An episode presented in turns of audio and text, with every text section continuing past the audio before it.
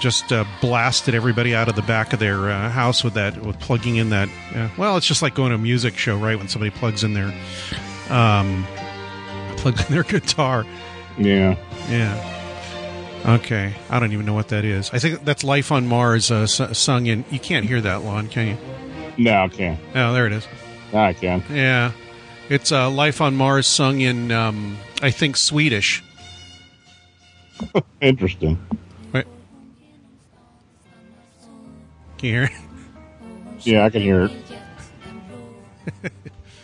Well, part of part of this show is uh, weird music. Um, occasionally, I'll do a weird music show and just play um, strange music for two hours, just because I like it, or outsider music.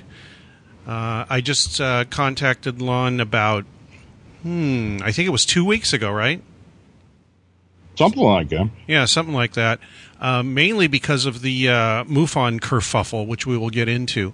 But um, meanwhile, during the meanwhilest, there are so many things on the list here. We're not going to get to them all, but who cares, right? Right. No, the the whole extraterrestrial thing is not uh, not a viable solution to this. we, we need to go f- through a turning point in the study of, of this whole domain away from ideology. We're not here to prove that we're being visited by you know, aliens from this planet or that star. That may very well be true, but we have not done the basic work.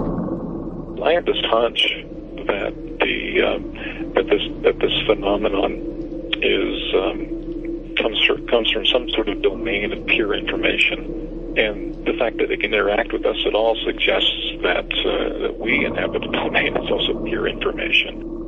Are we uh, go conditioned here? Yes.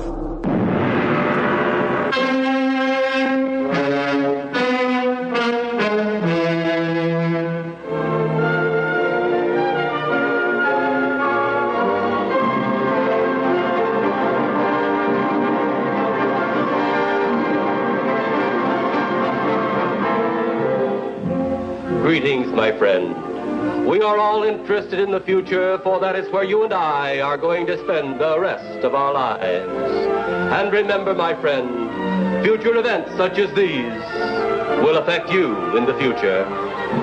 You are interested in the unknown, the mysterious, the unexplainable. That is why you are here. And now, for the first time, we are bringing to you the full story of what happened on that fateful day. We are giving you all the evidence based only on the secret testimony of the miserable souls who survived this terrifying ordeal. The incidents, the places. My friend, we cannot keep this a secret any longer. Let us punish the guilty. Let us reward the innocent. My friend, can your heart stand the shocking facts about Radio Mysterioso.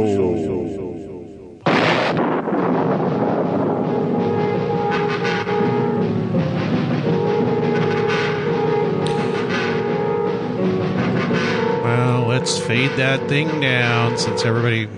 Hey, Lon, do you know what uh, movie that was from? Not particularly. Oh, okay. Plan 9 from Outer Space. Oh, that well, yeah, that, that that says it all right there.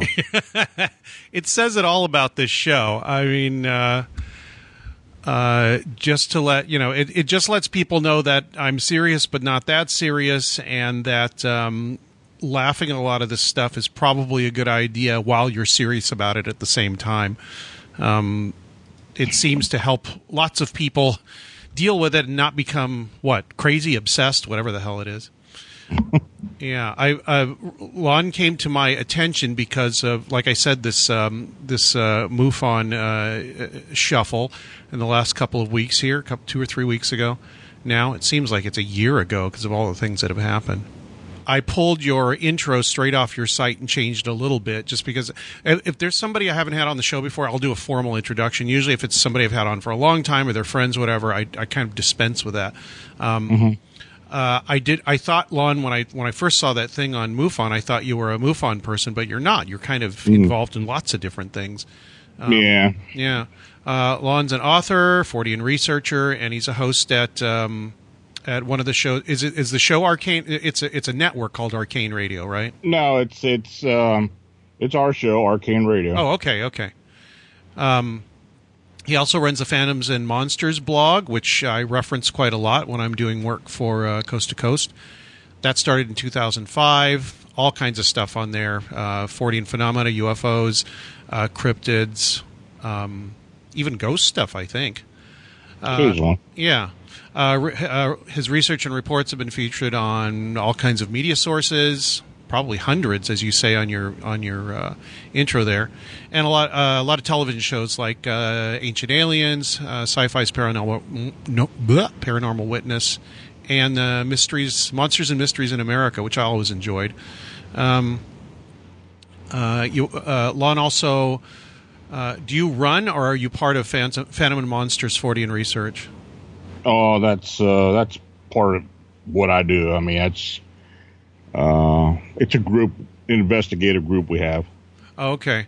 Uh, which is in, uh, in conjunction with the UFO Research Center of Pennsylvania, uh, the Pennsylvania Bigfoot Society, Crypto Four Corners International, and Astral Perceptions Universal. He also Mhm. invest. They investigate uh, all facets of paranormal and the supernatural, be it terrestrial or non-terrestrial. Also, uh, I talked to Josh Cutchin yesterday. He said you're um, you live in Pennsylvania, right? Or Right. did you? Yeah, and you're a native of Pennsylvania. You've grown up there the whole time. Do you know Stan Gordon? Yeah, Yeah. yeah. I've known Stan for a while now. I bet. Um, I've tried to get him on the show before, and it's kind of been hit and miss and touch and go, and I haven't been able to. And I think he might be semi-retired at this point. Well, I mean, you, you mentioned Pet, me being in Pennsylvania. I just moved back to Pennsylvania. I was, um, I lived near Baltimore for almost 40 years. Ah, Uh, after I graduated from high school, I left here, and then I just moved back last year. why'd you move back? Just because? Well, my like wife had passed away, and uh, you know, I decided eh, it's time to, for s- the, you know, some different atmosphere. And my dad uh, has gotten older now. My grandmother had passed away, so I just went ahead and uh, moved into her house. Oh, I see. Why were you interested in the um, the MUFON John Ventre thing? And I'm not going to go through the background of it. You can a little bit if you like, but we can spend. a- I haven't talked really talked about that on my show yet because I had so many other people were talking about it. But yeah. Well, how'd you find out about was my uh, my co-host on Arcane Radio, uh, Sean Forker, uh, had seen this post on John Ventre's Facebook page, so he he circled it, did a screenshot, and sent it over to me. So, uh, you know, when I saw it, I just I, I, I couldn't believe it though I- you know I've had some dealings with John before. I mean, quite honest with you, in a way, it kind of you know didn't surprise me in a way, but yeah, I, I went ahead Right. and posted it up on my Facebook, and within 24 hours, this thing was everywhere. It just went viral, right. and uh, it just you know it just blew up from there. Yeah, well, it would say, well, okay, a little bit of background. What it was was a extremely racist rant, which I don't know what moved him to say such a thing online, because later people were um, people that were defending him were saying, well, it's a private thing he said, and it doesn't really matter. Um, Facebook is not private, No, and it's not. It shouldn't No, be it's not. considered private. Um, and uh, you know. Why did you want to? Well, you just pay, posted it so people could see. it. You weren't sitting there, you know, kind of blowing the horn and saying, "Look, everybody here." You just kind of posted and said, "What is what is going on here?"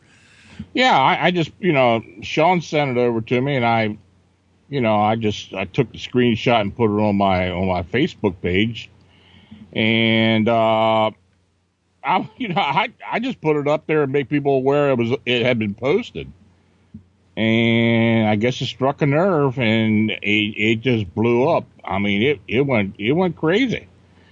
So um, a, a lot of well known MUFON members and. uh ufologists just you know for whatever their personal reason was they just became upset and uh a couple days later, when uh, MUFON director Jan Harzan posted, um, I don't even know what the hell that was he posted. That was. Um, it was like an excuse for yeah, hoping everything so, would go like away. an excuse, but it really didn't say much of anything or help anything, and and uh, it, you know nobody was satisfied with it, and it just you know it just magnified the problem. So um, you know that's where we're at now. It's kind of waned off a bit, but people are still upset about it. I mean, they lost a lot of members because of it as well.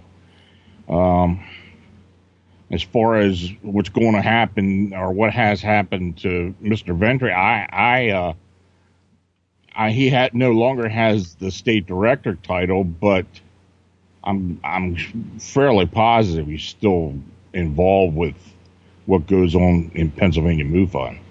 Right. Oh well, that was the other thing because he's in your home state, so you you you did have sort of not really a personal stake, but you kind of knew him, you knew what was going on, and you knew that this should be pointed out. But Lon's kind of being quiet about it. Uh, What he did actually was one of the few people that actually took, um, what's the word? Uh, really uh, took it upon himself to one tell people about it, and two, I think you had some back and forth with Ventre and uh, Jan Harzan about it and what their reasoning was.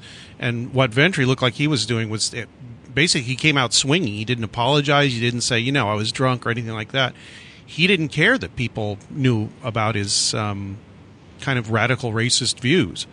Yeah, he basically doubled down on everything, and Right. uh, and uh, then he came after a few people. He came after me, and he came after my colleague Butch Witkowski, and but Karen Dolan probably took the brunt of it. She, um, Yeah, I uh, saw that. sh- He really, he really went to town on her, and that backfired.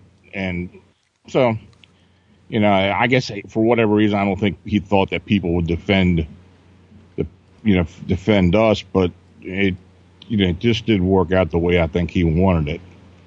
Yeah, exactly. And then the reaction from MUFON was very, not even lukewarm. It was kind of like, you basically, Jan Harzan said, search your own souls because, you know, are you as bad or worse than somebody that's making this assertion in the first place? It's like, what, what kind of a, what kind of a reaction was that? And a lot of people were guessing it had to do with maybe that um, uh, Ventre is a uh, heavy um, uh, contributor to MUFON to the tune, I think, of at least five thousand dollars a year. I guess he's listed in the inner circle of five thousand dollars a year mem- uh, contributors or something, and that they theorize that that was part of it too. The the uh, the muted response had a little bit to do with uh, all the money he gives to the organization.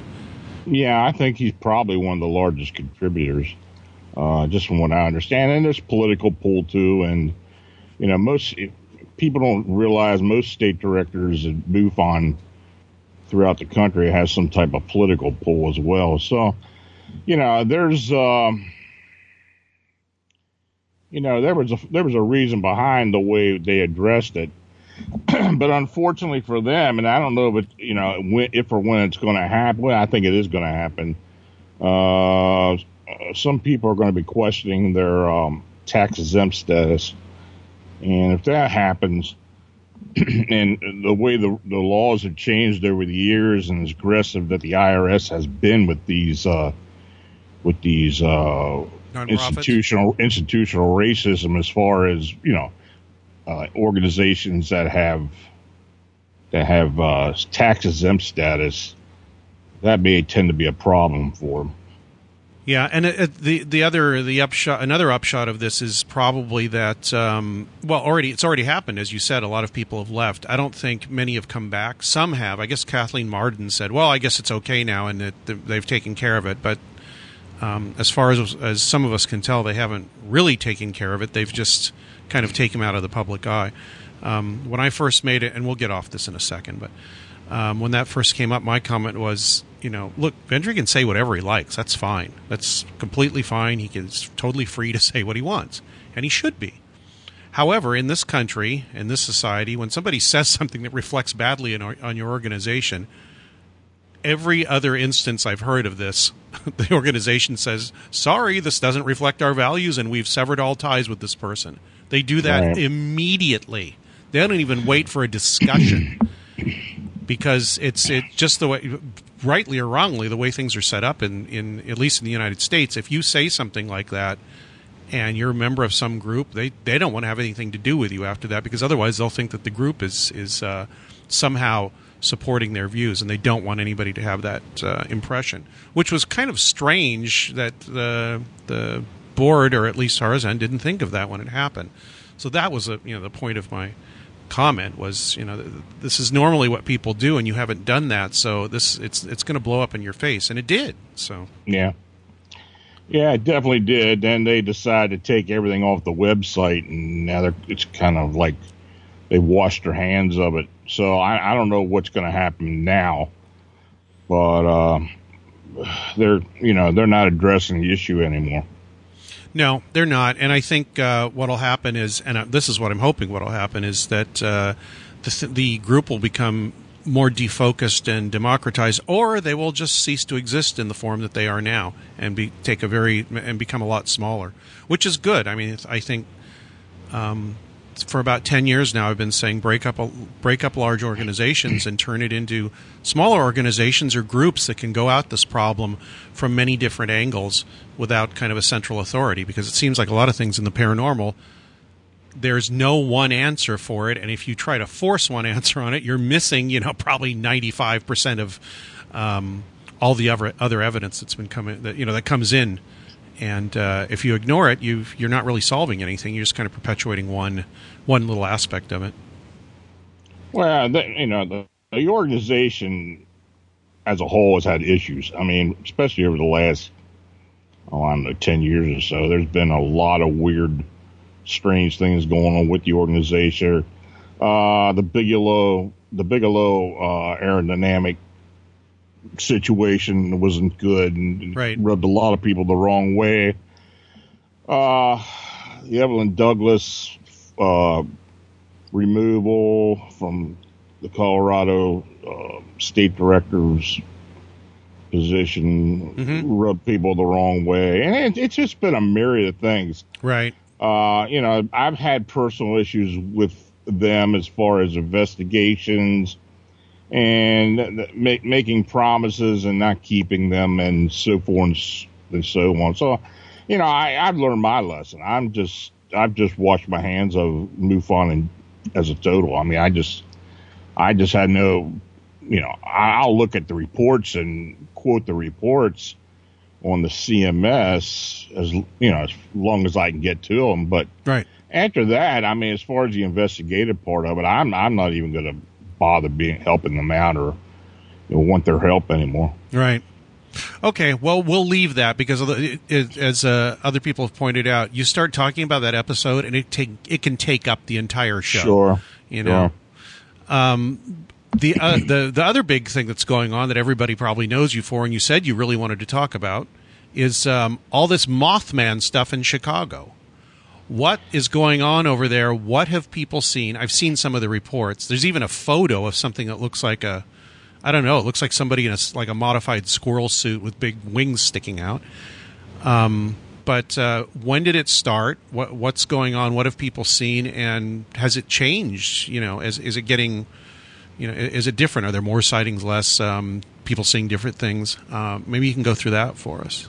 Well, um, I, I the moniker on this thing, I, I'm now calling it the, the Chicago Phantom because, quite frankly, I can't really get a distinct description of what it is. Mm-hmm. Uh, it was, you know, it was early, early on. It was like the um, the Mothman, uh, Owlman type description, but then it's kind of modified to more of a bat-like being. So, um, you know, I, I decided I'm just going I, am just going to call it the Chicago Phantom, and we're going to go from there. But anyway, unless that changes. But anyway, the first sightings yeah. in Chicago actually started in um, in August of 2011. There were three sightings in um, throughout Chicago. Um, and there was an actual photo taken of this this bat-like being flying over uh, Pulaski Road, 63rd, around that area. That was August 22nd. And, you know, at the time it happened, uh, people were, uh, you know, they had commented on it and, you know, it was, it, it had come up on MUFON and, um, and UFO Clearinghouse had, had done some, had looked into and posted it. I don't know if they really talked to anybody at that time. Then, uh, then in September 30th of 2011, in the Miller Park area, there was a another sighting. Um, and it had it, it was kind of like the uh, the Mothman types of description.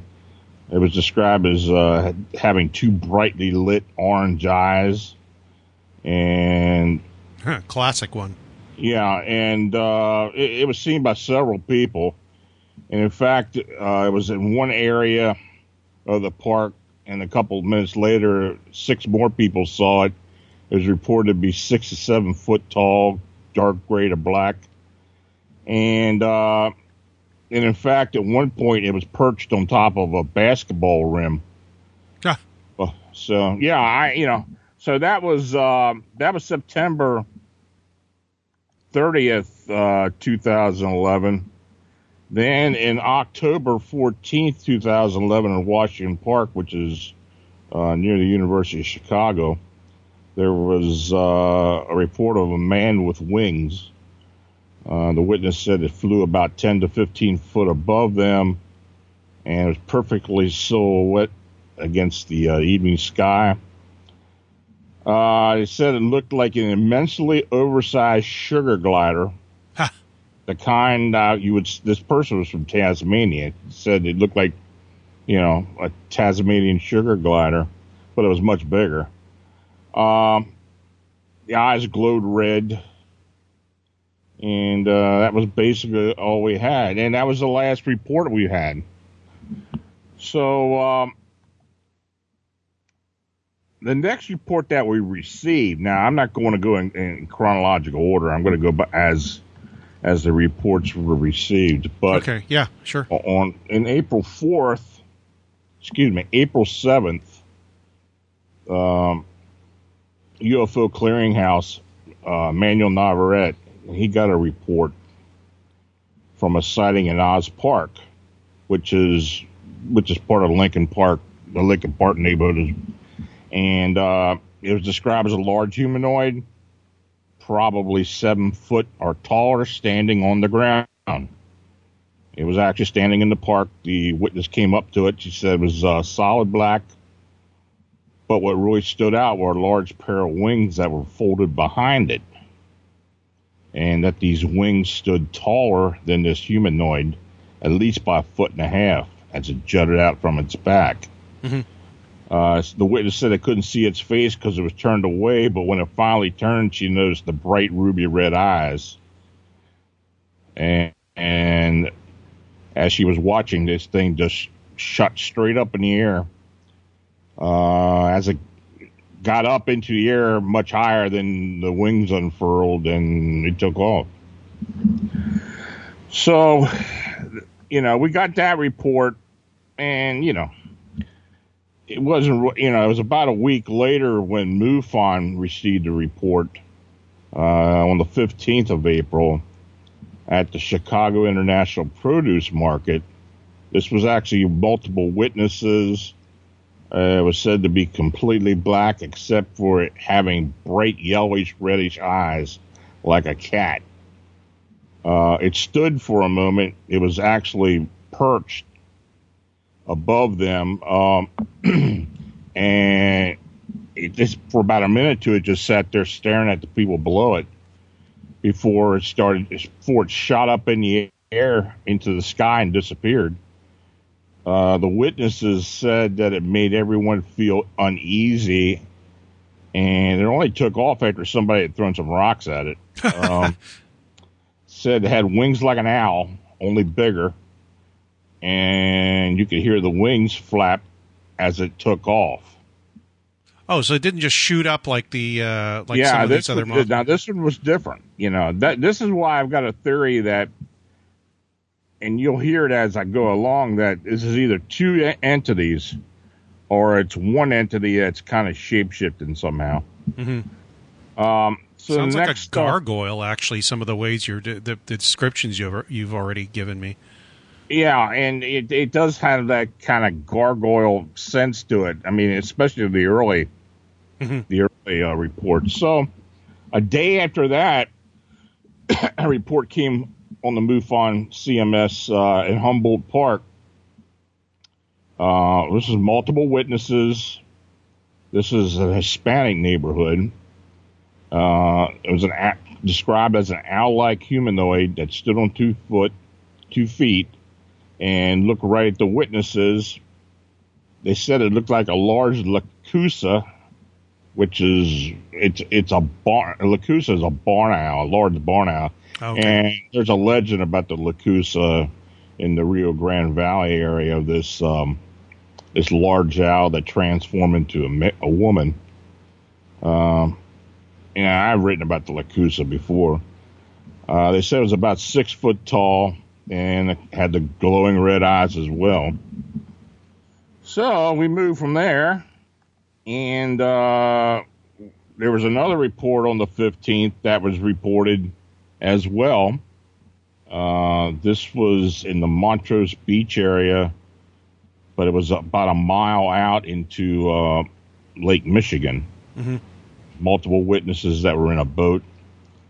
Uh, they described it as a bat-like flying humanoid, six to seven foot in body length, that was solid black, with eyes that seemed to reflect the moonlight. Now, an interesting part of this sighting was that uh, they stated that about a minute or two later, there was a green orb-like UFO that went across the horizon. Now, I, I don't know if that there's any relationship at all to you know this sighting, but they did note that. So uh, the next sighting was on the 27th of April, and this was uh, on the Little Calumet River near uh, East 130th Street. Uh, a man and his, his boy were fishing. And, This is where I'd first heard about it. yeah, and it, it was near the uh, the bridge, Mhm. a railroad trestle, and um, they said it was solid black and the size of a full grown man. It had wings that must have been ten foot from tip to tip. It flew up and out of sight within seconds, and he he described it as a bat out of hell, and um, that it made a weird sound like a train brake when the train is slowing down. So, significantly near the near the train trestle, which either means that there there was a train somewhere, or it was mimicking the the train sound, or maybe that guy just thought that it that was the closest it could he could get to Yeah. description. yeah. So on May 5th, uh, this was in the evening, 8 p.m. Now this was Calumet Park in Chicago, which is near is right beside the lake. And a law enforcement officer and his son, who were in the park, witnessed this flying humanoid about six foot in, in height and blackish gray in color and had an enormous pair of wings that must have been eight to ten foot in width. They stated that when this uh, entity flew by, they watched it as it flew towards the uh, the field house in the park, and they heard others reacting to this thing as well. So there were multiple witnesses, and in fact, a, a lot of these sightings there are multiple witnesses, though you know only few p- people are reporting it are actually making the reports, which Yeah. is understandable. Right, exactly. So uh, the next sighting was uh, was on May nineteenth. This was in the afternoon. Now this time, this was in downtown Chicago or near downtown Chicago. Uh, near the uh, the Chicago River, where it comes, you know, empties into the to Lake Michigan. Yeah. What day of the Now, week this- was it? Uh, this was on a Friday, Okay. And it was and uh, yeah, so and a bunch of two- people actu- were there. Yeah, and that's just it because there were two sightings. Right. Uh, this first sighting, the the witnesses saw two of these bat-like humanoids flying together, and in fact, they were flying in uh, figure eight configurations above them, Wow. and eventually it took off toward the south toward the Adler Planetarium. Uh, they they did notice that there was a um, a Coast Guard helicopter flying above it, but it didn't react like it saw anything or saw it. So um, Yeah, well, maybe it was right underneath. Or Yeah. they're the only ones that could see it. I don't know. Were there a lot of people around, or just these couple? Well, there might have been, but these only two well, people had said near- anything. th- this was near uh, a marina, Uh huh. uh, right in that area, and I don't know exactly which marina it was. I've seen pictures of it, so it is a marina there. All right. But uh, at the same time, in on the Riverwalk, which is along the the Chicago River, uh, there was uh, there was a sighting by a woman and her daughter. They stated, it, and it was at the Columbus Drive Bridge. They said a large winged person flying just above the water, then pulling up and going over the bridge. Huh.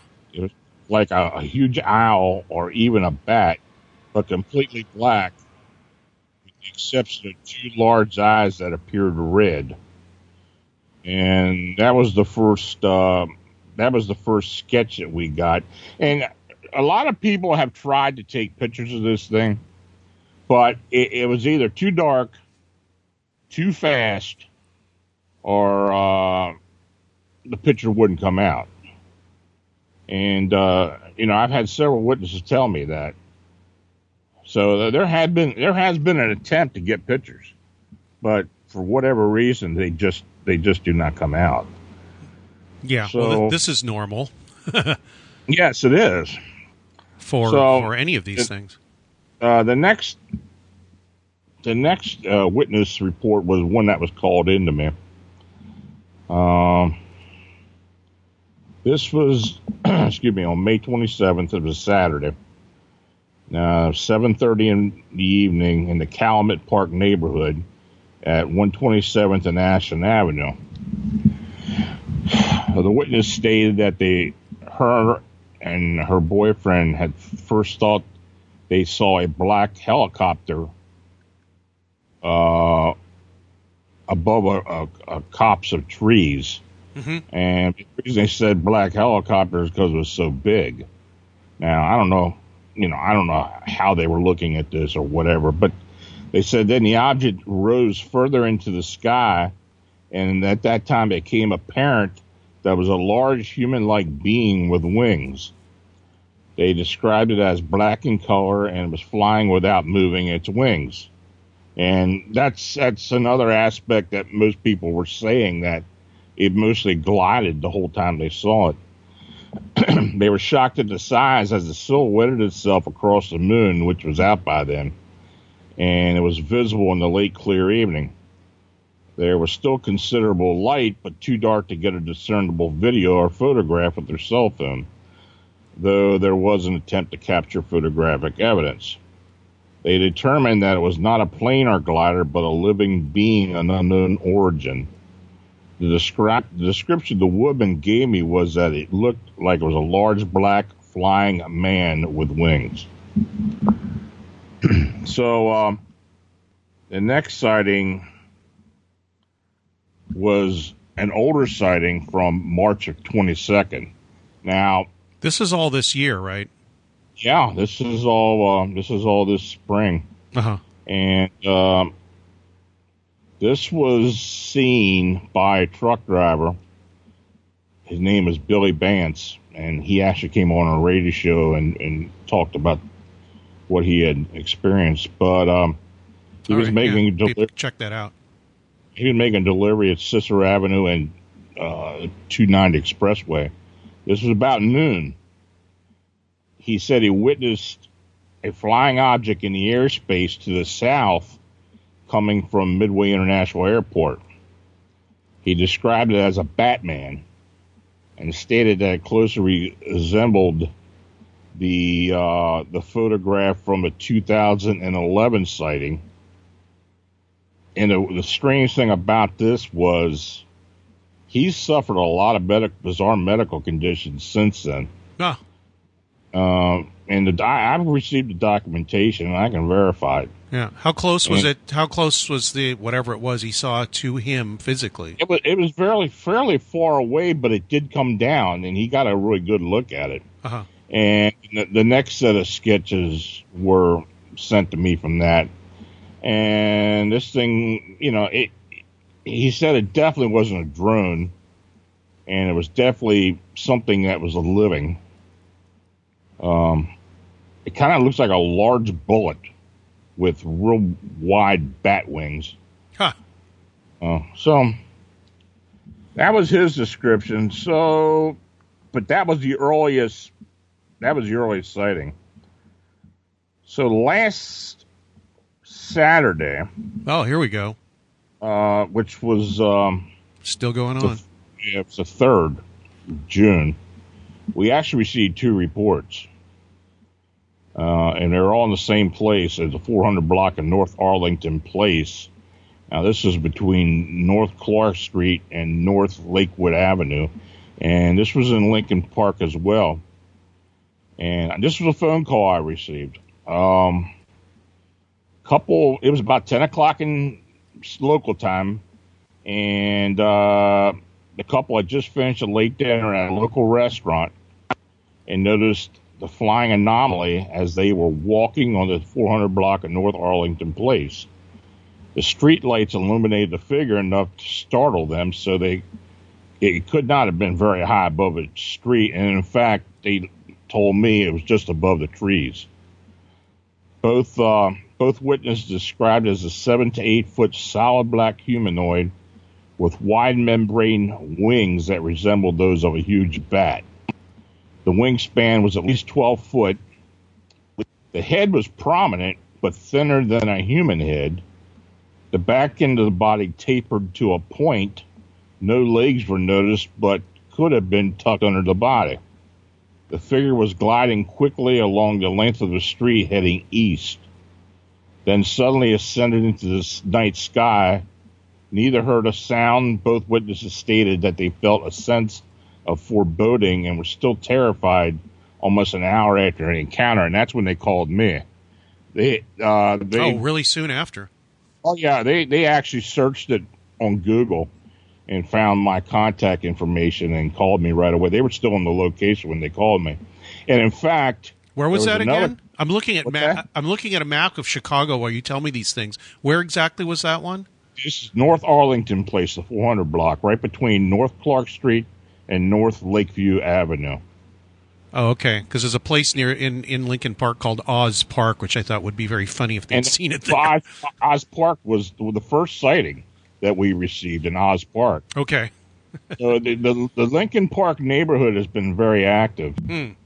So, uh, like I said, there was another sighting uh, that same day, that same day time, and uh, this wit this couple, another couple, and they said it was gliding, huge and long, pitch black, had no feathers, and they also stated they felt uneasy as well. So that's the last sighting we've received, and that was last Saturday. A lot of these sightings have been happening on Fridays and Saturdays as of late.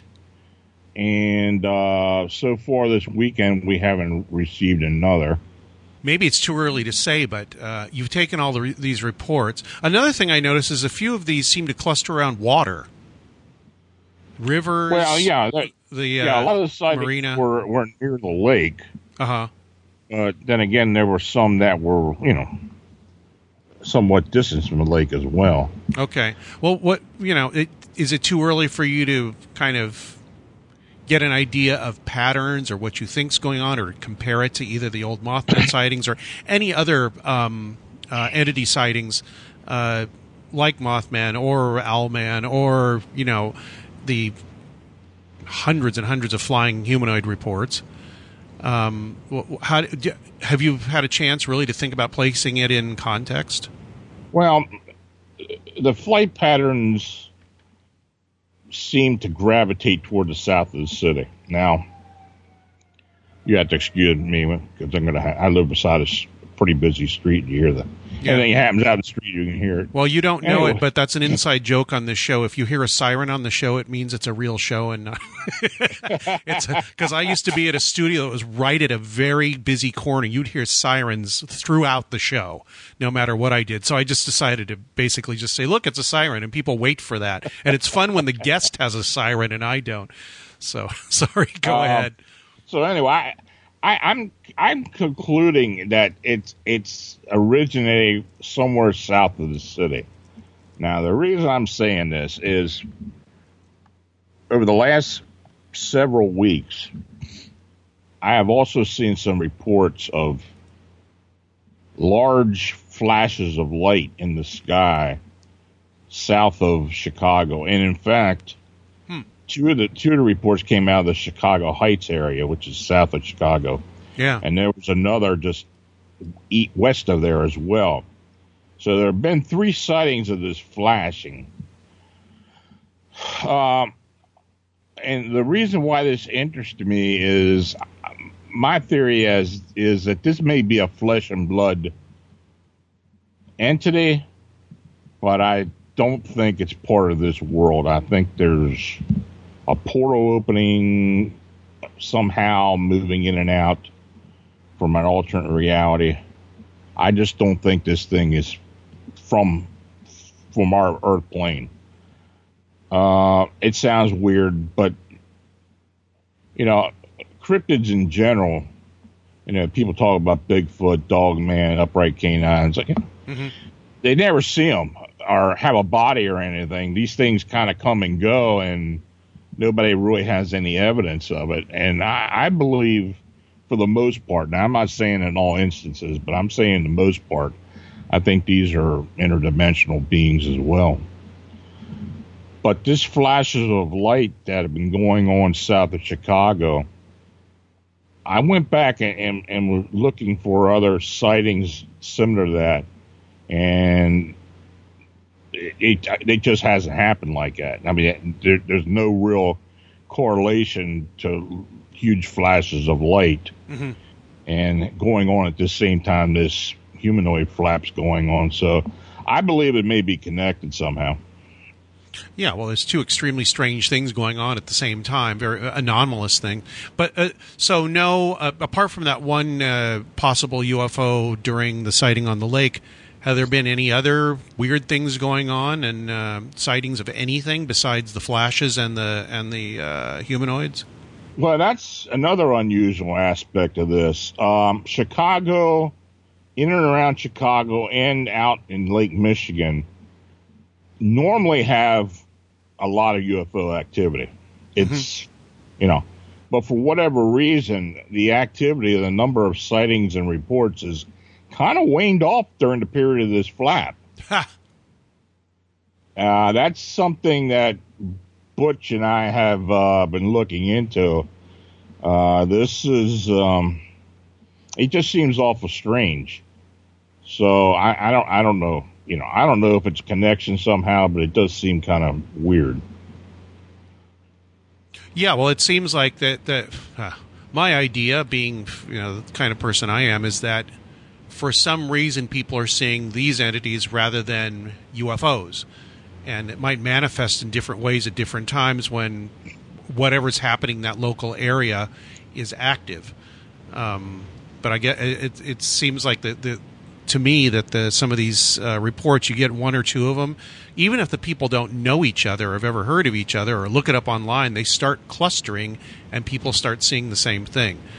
Uh, and I, I've I've got this idea that it's because the people are involved with seeing it and somehow they um, that's what they see rather than a UFO or a floating light or a you know or a Bigfoot or whatever it is. That that also brings up the question, you know, what do you see kind of a connection between well Bigfoot's kind of a separate thing. We can get into the Bigfoot stuff and your Sykesville Right. monster sighting. But do you think that there's some sort of um, what would be a connection between these disparate phenomena besides, you know, I would say it'd be the witness and the human mind. But w- have you had any thoughts on that? Well, that's something we're looking into, and uh, as far as connections with the witnesses and the locales, if, if there's some kind of connection, mm-hmm. and I myself, myself and others have been looking into that. I mean, so far we really haven't found much of anything. One thing that is interesting uh, is that the sightings themselves kind of run the gamut of witnesses, and, you know, economic, social, uh, you know, race, everything. It's just it's no connection at all. It's all different. Right. You know, I, I you know, unless unless we really went into the witness's background to see if there's a connection with the other witnesses, which is going to be hard to do because all the witnesses didn't give out connection, you know, uh, information to get in contact with them. Yeah, that is a um, problem. Sure. And so as far as that goes, that that's going to be a problem. I, I, I have a theory that, and look, this, Chicago has what three million residents, or give and take. Mm-hmm. Uh, if this thing has been flying around as much as it supposedly has been reported to, I feel it's interesting that we're not getting more reports. And in fact, the reason why I say that is because a lot of the areas where it is showing up are areas where there are a lot of people. Yeah. Now, is it because the witnesses are predisposed that they only see, only they can see this thing? Or is it just that people kind of brush it off and don't want to report it or fear ridicule or whatever? Yeah. I kind of believe, I kind of believe in this instance, it has more to do with people actually being able to see it as opposed to not. Yeah. And in what way do you mean that? Because of their personal makeup, or in what way do you mean that? I don't know. I mean, it, it, is this something to do with uh, intuitiveness or, right? Uh, you know, like when you know there's been this theory, and it's been kind of proven that when we're born and when we're young, we're able to see entities, different entities, because we haven't learned any how to filter you it. Know, yeah, it's, it's unfiltered. I mean, we haven't been told that you can't see that. Yeah. Or is is there something that makes this flying humanoid visible to certain people as opposed to not being able to see it? Right. I think there may be something to that. Um, as far as how many entities are out there, well, there. The one witness said they saw two of them, mm-hmm. and there were multiple witnesses. So, I, I, there's at least two of them out there. But eh, are are there some type of shape shifting anomalies, or are there more than two, or is it one shape shifting or appearing somehow? I'm, I don't know. I mean, I still haven't been able to pinpoint or get a, you know, get a, a read on that. Mm-hmm. But, you know, well, that's why I'm, I'm hoping we get more reports. I mean, the more the better, so I can, you know, get an idea of what we're dealing with. Yeah. The thing that it brings to mind for me, too, is uh, I interviewed Dean Radin, if you know who that is, in uh, the mid 90s. Mm-hmm. And one thing he said to me has really stuck with me. I don't remember what we were talking about. Maybe UFO sightings. I have no idea. Uh, well, also um, paranormal. Uh, I'm, I'm, sorry, parapsychology uh, uh, research. He said if your mind experiences something that doesn't know what it is or has nowhere to put it, you know, a mental box, it kind of falls off the table. It doesn't register as anything that you should remember because you have you have no no way to hook it into your memory. Yeah, I mean, there's no reference point. Right. Um. Yeah, I I can and I uh I I believe that. I really do. I mean, uh, I mean, I'm intuitive and have been since I was young. And yeah, I was going to ask you, you know, about I've that been, too. I've been able to sense a lot of different things. You know, uh, as far as spirit energy and you know other phenomena, but you know that very well may be true, and uh, that's what kind of makes tends. You know, I tend to believe that there may, this may be uh, involved with these sightings. Yeah, one of my listeners said the recent Mothman sightings were premonitions of the death of Adam West. oh, How you think about it, that is kind of interesting. Actually, that's from Go Right in, in those terms. But uh, yeah. well, you know, it's all interpretation. A lot of it. So you know, sure. People tell me a lot of people say it's all in your head, and I'm thinking, but everything's all in your head ultimately. So let's stop that right now and look at more interesting things about perception and memory and all that, and and you know, see where that leads us. Uh, you had. Um, I read some of the stuff on your site. You had a very interesting encounter with what is known as the Sykesville monster in Pennsylvania when you were younger. And what struck me about it actually was, and I didn't know this with Bigfoot or, you know, whatever, uh, what's the word, uh, primate type, giant primate entities, um, that there was some sort of apparent federal interest. Yeah, this was uh, government interest. Yeah, this was really strange. I mean, you know, when I when I finally reported this back in the mid 90s, in fact, BFRO had just come into existence, and I uh, I contacted one of the investigators in the uh, in the central Maryland area where this occurred. You know, yeah, it had a lot of connotations, different connotations to it, but anyway, it was. Um, this occurred back in uh, May 9th of 1981. I uh, um, it was about 10 o'clock in the morning, and I was quite an outdoorsman back then. So I was fly fishing on the south branch of the Patapsco River, which is approximately a mile downstream from uh, Route 32 in Sykesville, Maryland. Um, this is Central Maryland. About oh, about 15 miles west of Baltimore. So the uh, the weather was nice and sunny, and uh, about 60 degrees, and I was on a part of the river I was fairly familiar with, and I've been there many times. And uh, I was on the south bank. I was in the water, but I was near the south bank, and um, I noticed a uh, a stray dog across the river sniffing around the weeds and thickets on the north bank. I, would say it was probably maybe 40 yards from me or so. And he was kind of moving in and out of the brush. You know, I, I, I really didn't pay much attention to him. I just knew he was there. He wasn't bothering me. But after a few minutes, I heard the dog barking and growling.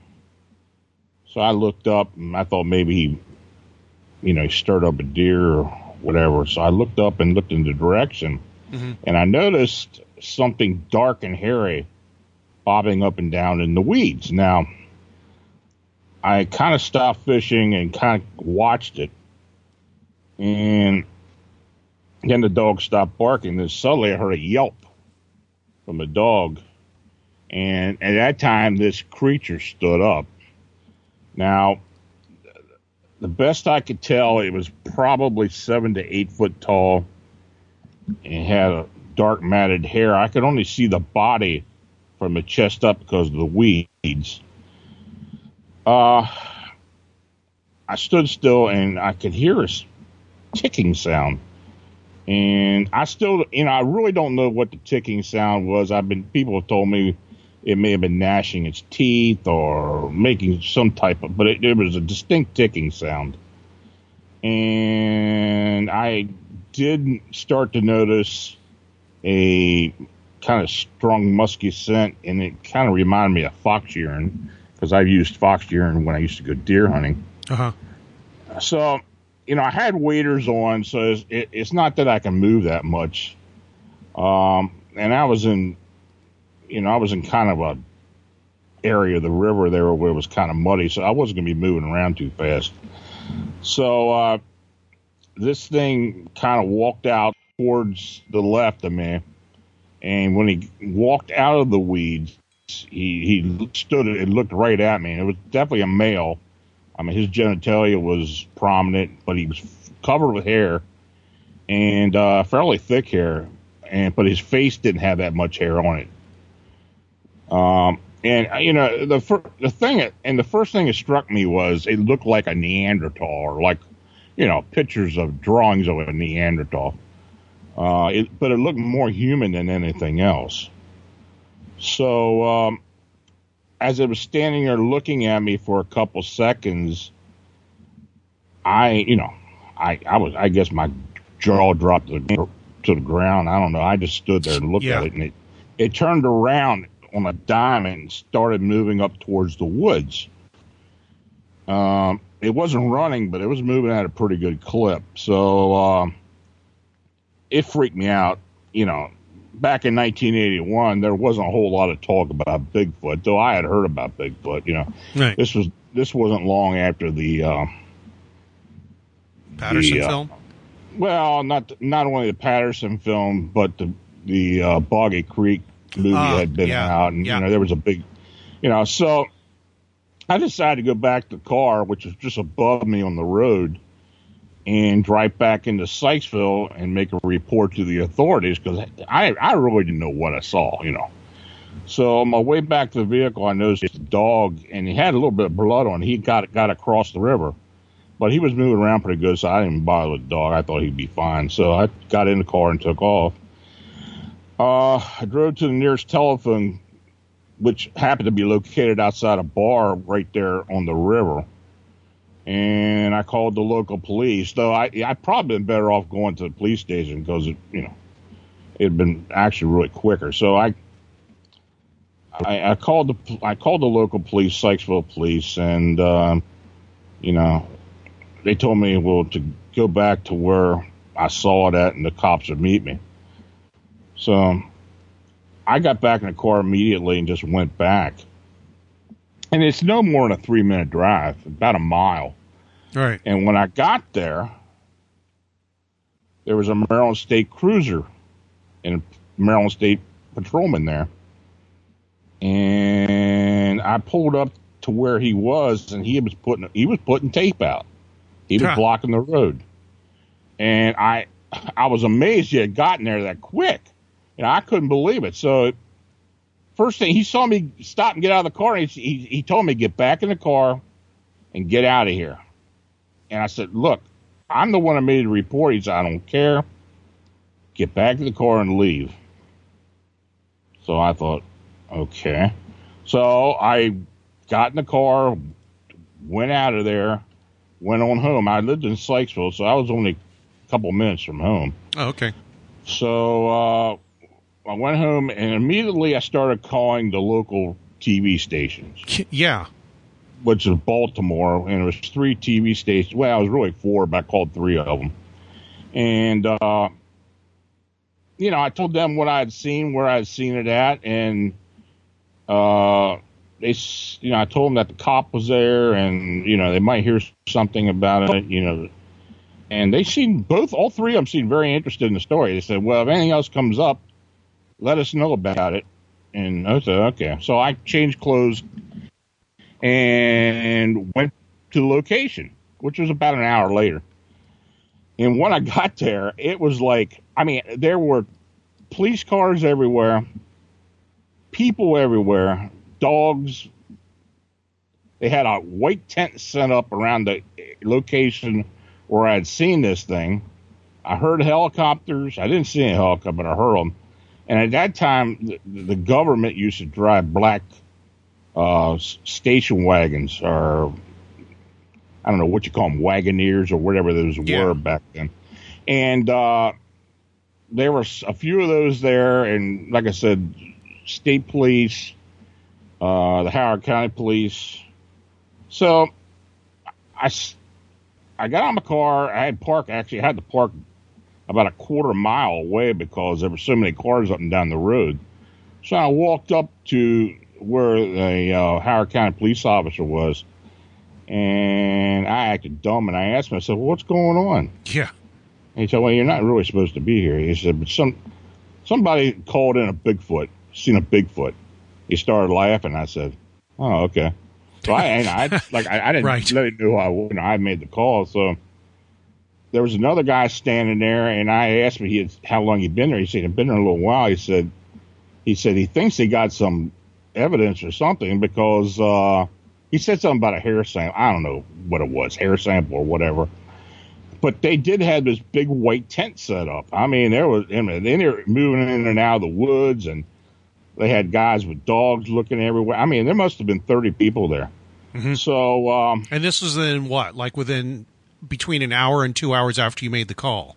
this was within an hour. Oh, fast response. So I, I later found out that there had been a sighting, a Bigfoot sighting earlier that morning, about three or four miles downstream in in Marriottsville. Hmm. So, you know, they got a heads up this thing was out there, but still, for the the federal government and for the local authorities to even be interested in, this, Yeah, usually Kinda- they ignore it. kind of yeah I, I and over the years and i i've had you know over the years i've talked to a lot of people. I've done a lot of interviews uh, because back in the early 70s there had been a um, the sykesville monster reports had come out of uh, sykesville uh, around the time of the agnes floods and uh, this bigfoot or whatever it was humanoid hominid uh, had been moving up and down the river, getting to, into chicken coops and attacking pets. Actually, got into somebody's kitchen one time. Yeah, you there mentioned a home about- invasion on one of your Yeah. posts there. Yeah. Yeah, there have been about four or five you know, four or five um, encounters. So after I I had found out about you know this happened to me, I took it upon myself to go into those neighborhoods and start talking to the witnesses, and I got a bunch of reports from people that had you know that hadn't been talked to. The original the original reports came uh, were actually published in the Baltimore Afro American because all the witnesses were African American. Mhm. Uh, that part of Sykesville was a, a African American neighborhood. Uh, but I knew a lot of the people because of family and because I had worked with some people as well that lived there. So, uh, so I was able to get, you know, able to get some information from people that others weren't able to. Well, anyway, what I thought was interesting as well was when I when I got back ho- in touch with the um, with the uh, the television stations, they did they, blew me off. They didn't want to talk. Uh, so somebody got to them. I was, I was, you know, I figured. So anyway, I um, I had also got a comment or an email later about no, it was an email. It was a letter. I got a letter from a um, from one of the uh, Sykesville policemen who was there, and he verified everything that I that I stated. Uh, so you know, over the years, I kind of I kind of believe that you know, being being in the area of Baltimore and D.C., uh, you know, that area has a lot of different government facilities that people just don't know what are, what's there. Right. I was thinking that it's it's close enough to DC that there's some maybe deployment would be possible. Well, for people, well, not only that, but for people that aren't familiar with the Baltimore, Washington area, there are a lot of government agencies, and there are a lot of facilities where what people don't realize, you know, what they actually do at these facilities. I mean, they're kind of unmarked facilities. Right. And my thinking was that there were some some places up and down the river uh, that were government facilities, and, and what they did there, I you know I wasn't sure what they did there, but anyway, I was just thinking, and and my thought to this is maybe this Bigfoot or whatever it was, this humanoid or hominid, was actually some type of government uh, project that got away or escaped or whatever, and um, that they they were alerted to it and they were actually out looking for it at the time of my sighting. Now, uh, have you heard of? Because this is the first I've really heard of any official governmental interest in Bigfoots or hominid sightings. And I, I Mhm. guess you've since this experience of yours in '81, you said it was. Yeah. Um, have you heard of other sightings where there's this kind of attention paid to, you know, official attention paid to a Bigfoot sighting? Because usually, you, you know, you tell people, you know, the witness went went to the police. The police said they were crazy. Don't worry about it. Went out, took a report. That's about it. But this this is another dimension to it I hadn't heard. Yeah, I have I have looked into a lot of that. Um, you know, during the Mount St. Helens eruption, there were witnesses that had seen Bigfoot bodies that were actually removed by the government, by Yeah. the military. Um, I, I have been told that there were three bodies that one individual saw that was airlifted by helicopter out of a location. He was part of a cleanup crew. Um, I had heard another from a Bigfoot researcher out there that he verified that these bodies did exist. Uh, there was a researcher in Maryland uh, that told me that he, when he used to be with the government, and you know, I could I, I couldn't verify all this, but this was you know this was just somebody telling me about it. That some of the government facilities in and around the Aberdeen Proving Grounds and Edgewood um, military facility, there was actually some type of hominid research being done, and that there was an escape back in the uh, the 80s, and that for whatever reason, people you know were seeing these things in in certain state parks and heavily forested areas in and around Harford County and northern Baltimore County.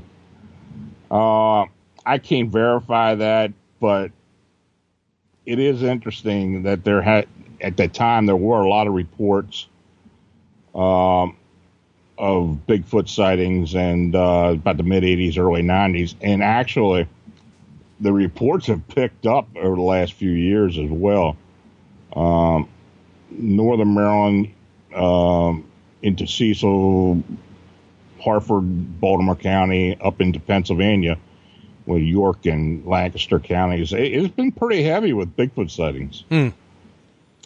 So I, you know, I don't know if these are, you know, part of that experiment that you know these things that got away. If that whole project was true or not, but there's a lot of there's a lot of strange circumstances uh, that I've run into people contacting me, and I you know I don't know you don't know what to think about it, but you know some of the report you know I kind of try to match it up with reports that the BFRO or others get on know these areas, and they a lot of them do correlate with each other. So I don't know if you know how true it is, but it's interesting.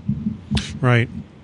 I read your um you had a uh, sort of a section on I can't remember the name of it on your on uh, Phantom and Monsters site, but it was basically kind of a collection of everything that had, that you had uh, known and seen and theories about what the Bigfoot might be, all the way from a paranormal entity to a, a, a quasi paranormal entity to a actual physical hominid. Where does your opinion fall on what it is? David Weatherly, he said something to me in one of my interviews. He said his idea is that Bigfoot is a physical being that has can mess with uh, with par- what's it, with paranormal powers or some way to switch between dimensions or something like that, which is why it uh, people describe it in both ways. Yeah, I um as far as Bigfoot goes, I I believe there may actually be some flesh and blood indigenous beings in certain areas, in particular the uh, the Pacific Northwest and down in Florida, in the Everglades and those areas. I, I Right. think the swamp the swamp apes and those beings up in the upper up in the Pacific Northwest may actually be indigenous species. But as far as what people are seeing in other parts of the country, and in particularly here on the East Coast and up and down the East Coast, I, I believe that these are, for the most part, in um, actual flesh and blood, but they move within realities. I think they, they are interdimensional and that you know, and it, it, it, I just go with a lot of the evidence I've received over the years that uh, you know people following these things and they suddenly disappear, tracks that just suddenly end. Um, right. You know, really weird stuff. I mean, no bodies being found, very little evidence being found. Um, yeah, I, I, and I think it not only with Bigfoot, but we've had an, an upright canine flap here in Pennsylvania over the last two years, and uh, we've received a little over 20 reports in the past year and a half, two years, and I, think uh, for the most part it applies to these these beings as well. Uh, I think a lot of the cryptid sightings, a lot of the unknown creatures that people see, may may very well be something that moves in and out between our world and another. Right. Do you know do you know anybody in Cedar Rapids, Iowa? I'm just looking at my listener list. There's 6 of them in coming from Cedar Rapids. 6 different listeners. I don't know why that's happening. I don't know. I know a few people in Iowa, but Cedar Rapids in particular, I don't. I've never seen that before on my listener list. It's like, what are these six people doing listening to Radio Mysterioso from Cedar Rapids, Iowa? it's, it's, it, sometimes I, you know, I just check to see if there's a pattern or who's listening or where people are. You know, there's somebody in Finland now, I think, and Germany and um, the UK, and uh, most of them are here in the United States, but six in Cedar Rapids, Iowa, right now. So Weird. Oh, can't help you on that one. Yeah, I don't know. Okay. Um, well, maybe just mentioning it and having it on the record will something will come up later. The other thing I noticed on your site was you had a report on the Minnesota Iceman. I did not know that. Who's the researcher? The British guy from the. Uh, who had examined the Minnesota Iceman, at least through the ice, and said, I think uh, maybe Heuvelmans and uh, I can't think of him. He he also investigated the um, the Flatwood monster you have him on your site. I'm and, trying to think who you're thinking of, and I, I'm drawing a blank. Yeah. Anyway, but he had examined uh, him and uh, Heuvelmans. I think had examined the Minnesota Iceman, at least the ice, and said, "Look, it looks kind of real." And also the you know the part that is coming out of the ice actually looks that it's like it's um you know rotting flesh. So there's something real in there. It appears to be real. Um, that I didn't know about it. And the second thing I didn't know was that it had disappeared at one point and nobody knows where it is now. Yeah, there have been a lot of theories about. I mean, there was a, a model made, and you know that model is actually down in Texas now. But the actual Minnesota Iceman was reported to have been in a um, well, and the reason I got the Minnesota Iceman moniker was it was in a traveling carnival or some type of sideshow thing in the Minnesota area for years. And um, eventually it disappeared and people didn't know where it was. You know, I heard a lot of different reports about this thing, anywhere from the government having it or somebody had taken it and buried it in a wood somewhere in California. I really don't know what happened to it. You know, it's just a lot of uh, speculation. Yeah, well, the the uh, what you said on the site it kind of alluded to. Well, maybe so, you know, back to the government angle. Maybe somebody in officialdom um, just kind of snagged it and didn't give it back. I I, I think that you made that allusion, or somebody did on, on your site on the uh, uh, yeah, section on the Iceman. Yeah, there was uh, there were reports that it was taken and then eventually buried in, in some wood in, in California. Uh, you know, and that just that came from people that supposedly knew what happened to. I, you know, I, I don't know how true that is. I really don't. It just disappears into legend and, and rumor. Yeah, yeah, yeah.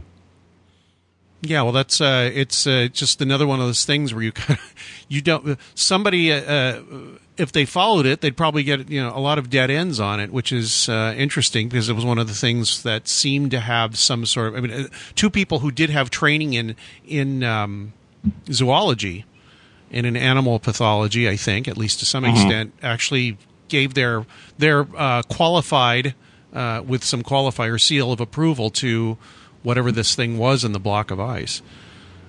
Well, you know, this um, this creature. Now, there's a story behind this creature was that it was actually a, a Bigfoot that was shot in Northern California back in the late 1700s.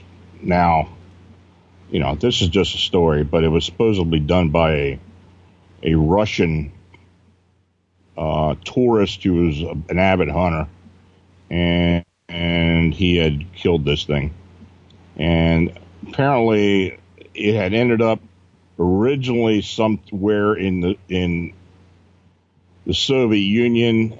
If it, if it was, you know, if it did end up there and not being buried somewhere, I don't, I don't know. I mean, there's a lot. There are there are a lot of speculation about this thing.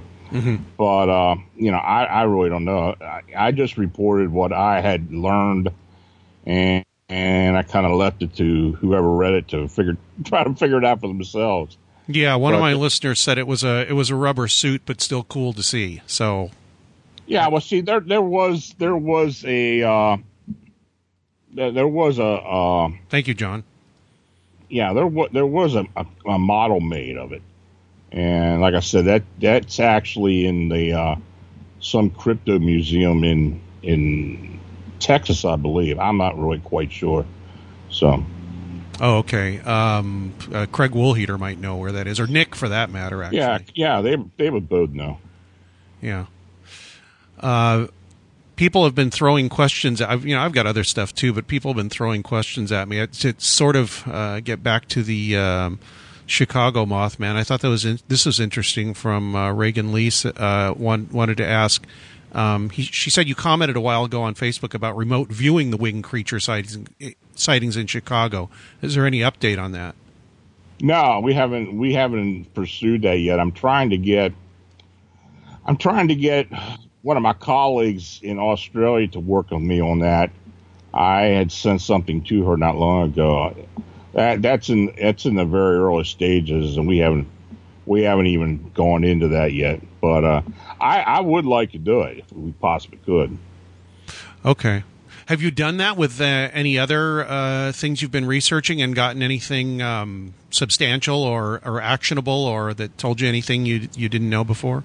Uh, yeah. Uh, I have some friends I used to work with, uh, colleagues I worked with when I was involved with remote viewing, and um, uh, I, I still have contact with them, and you know, if there's cases that come up, occasionally they they will volunteer and to work with me when we get involved with this. But uh, it, it, has led to some interesting uh, evidence over the years, and uh, and I'll kind of leave it at that. Right. I uh, years ago I had some contact and interviewed on a radio show sometime in the mid to late 90s, a researcher that lived in um, uh, New Jersey uh, who had done a remote viewing study on cattle mutilations in the late 70s, that early. Right. And he had basically given a bunch of envelopes to um, four or five or six different people, and they all came back with strange things like um, silent helicopters, uh, quasi government or government uh, entities, uh, people in dark outfits, uh, and these were all across you know uh, multiple remote viewings of this, uh, or at least he claimed that's what what had gone on. And it was it, I thought that was a you know what not that you could represent this to anybody serious as look we remote viewed all this because a lot of people would say, "Oh, you're using something that doesn't work to explain something that's not explained." That's that's not the point. The point is to, like I said, find something actionable so you can go back, whatever method you know, like a policeman will consult a psychic. He's not going to tell you he did that, but he'll get a he'll get a clue about something. He or she'll get a clue about something that they can take action on and find out that they couldn't have through, through normal means. Um, is that your part of your idea behind uh, doing some of this RV stuff on on cryptids? Yeah, I mean, uh, it, it, you know it always it always puts a little bit more evidence out there for you to to follow up on. Uh, the you know when when you RV, it, it, it's a matter of going through phases, uh, and there's different ways of doing it. Um, I do it a little different. Somebody else than most people would uh, if I do it myself. Um, but most of the time, when you do an RV, it's it's normally done through scientific uh, or coordinated type of uh, RV with monitor and uh, several other people at different locations doing it at the same time. And then you know, then you bring everything together, and then you disseminate what has come up, and that's normally how it's done. And but you know, for the most part, it's a subjective type of uh, process, but it normally towards the end always turns into a, a psychic exercise. And when that occurs, that's normally when you can open yourself up and get a sense of what's going on. Right. Uh, you know, and you know, that's it sounds what like I, it becomes more personal then for for, Yeah. for the researcher too. Yeah, and it does. I mean, uh, you know, when you're going through the actual actual remote view and going through the phases, you go through. Say you got five phases you go through, and the first four phases are all subjective, and but as you get into the net last next and last phase, then you start to develop into a, into a psychic profile, and you may actually start sensing a few things that relate to the case. And, you know, invariably that's what happens with most, um, with most, uh, investigations that we use a remote view. And, uh, it's just a matter of getting together, then disseminating the information and coming up with, uh, with a theory. Right. Have you?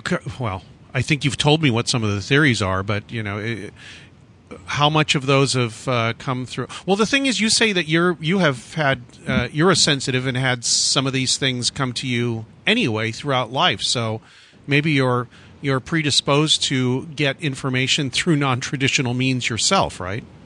No, I am. I am. I mean, I um for years I had been working with people um that have hauntings and um other type of uh spiritual problems, let's put it that way. And if if I don't go on loca- location and help, then I'll do it remotely. Uh, most of my cases are done remotely and I, I believe if people go to my website at astralperceptions.com, it's another website I I uh, use, Oh yeah, thanks. and uh, if they, if they go to the testimonials, uh, they can see how successful it's been. Uh-huh. I got another question from uh, Bernie, uh, Bernie Mooney, one of the listeners. Could you please ask Lano how he thinks most of the sightings and and UFO things are out in central and west Pennsylvania and zilch in the northeast region around Monroe and Carbon counties where I grew up? They're pretty much all over Pennsylvania except that one area. I don't know. I mean, for the most part, Pennsylvania's been pretty active. Um, I, I guess it depends on the phenomena. Uh, Carbon County, we have had we have had sightings in Carbon County of. Um, in fact, we had one not long ago of uh, upright canine, supposed upright canine sighting. Uh, so we we do get sightings all over the state. The uh, one thing that uh, I talked to my friend Josh Cutchin the other day, he said he had uh, spoken with you a couple of times, and he said you have an interest, and I mentioned this uh, when we talked here right before the show, in something called the Pennsylvania powwow tradition. I had never heard of that. It sounds fascinating to me, and I started reading an academic paper on it. Um, could you describe what that is, how you know about it, and maybe you said you had a little bit of uh, background in it? Well, when uh, when the German speaking people moved into Pennsylvania, uh, the old world folk healing